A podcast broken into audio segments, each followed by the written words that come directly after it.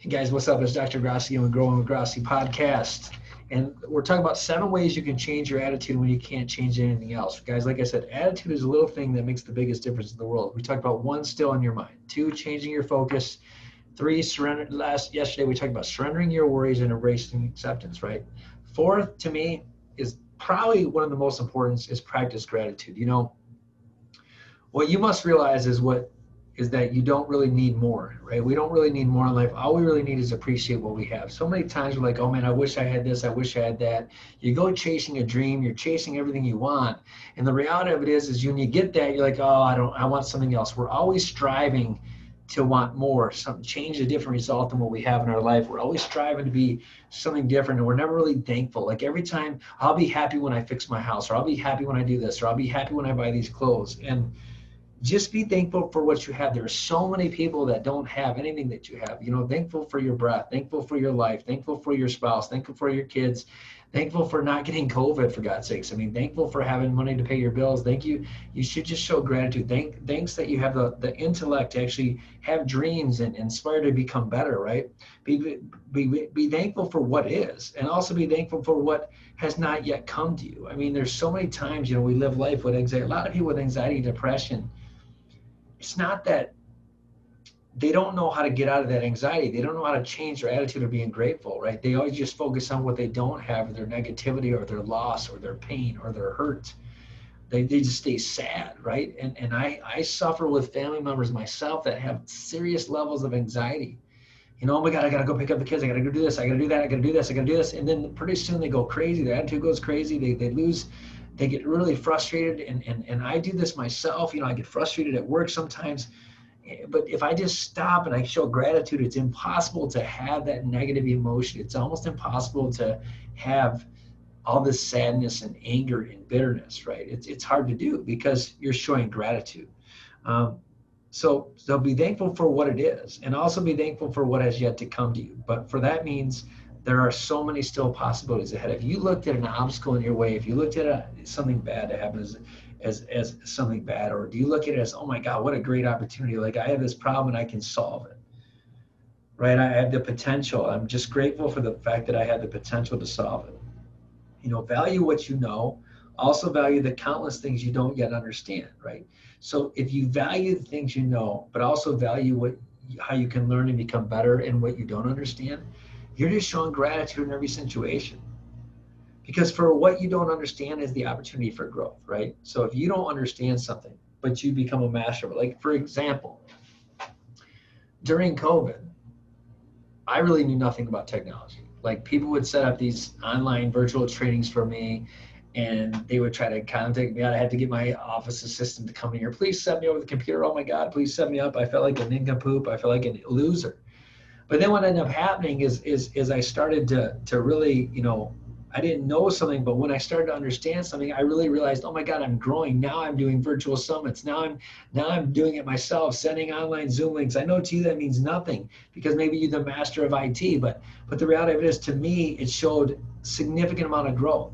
So during COVID, with my business, changing it virtually, uh, being able to talk on this podcast right now virtually, being able to download it, record it, send it to to my podcast host, which is Anchor FM. You know, to me, that's growth and significance, and, and it's great. But I didn't understand it just a minute ago. So understand, value what you know, and also value the countless things you don't yet understand.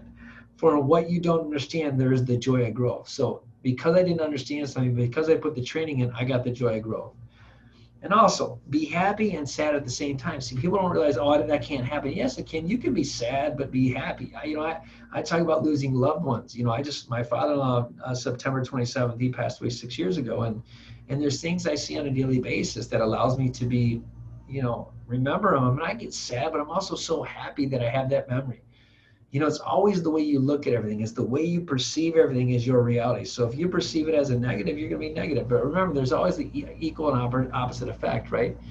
You know, there's rich, there's poor, there's happy, there's sad, there's there's I guess singing and no voice. But um, also there's hunger. Uh, uh, uh, at the same time, be happy and sad at the same time. Be hungry and thankful at the same time.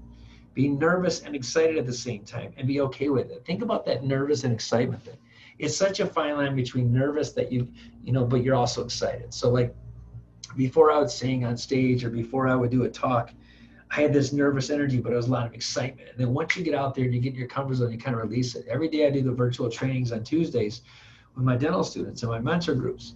I get nervous and then I get so excited. And when I get done, I'm just filled. I'm so grateful to have the ability to talk on a podcast. I'm so grateful to have a beautiful wife, three beautiful kids. I'm so grateful the fact that I have this drive in me that I, I can help change somebody's life and make them a better version of themselves. I, I just show gratitude every day. And when I show gratitude, I'm functioning at a higher energy level, right? When people, when you're functioning at a higher energy level, life opens up to you. When you're more positive, when you're more outgoing, when you're just thankful for what you have, thankful that you can stand on two feet. I mean, with all the evilness in this world, be grateful you're not a part of it really. Yes we're all entwined and you can choose to be a part of it or not. I choose not to listen to the news. I choose not to hang out all the time on social media. I choose that. I'm just grateful that i have that drive and determination not to do that.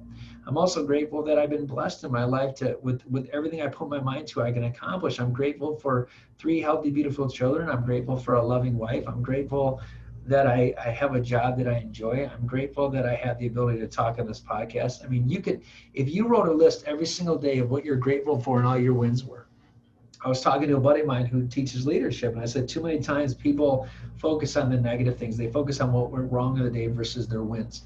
If all you focused on was your wins, that's kind of a form of gratitude. So at the end of the day, be thankful for things. This, you know, like I said, a, a fourth way to change your attitude when you can't change anything else because attitude is, was what makes the biggest difference, is just start practicing gratitude.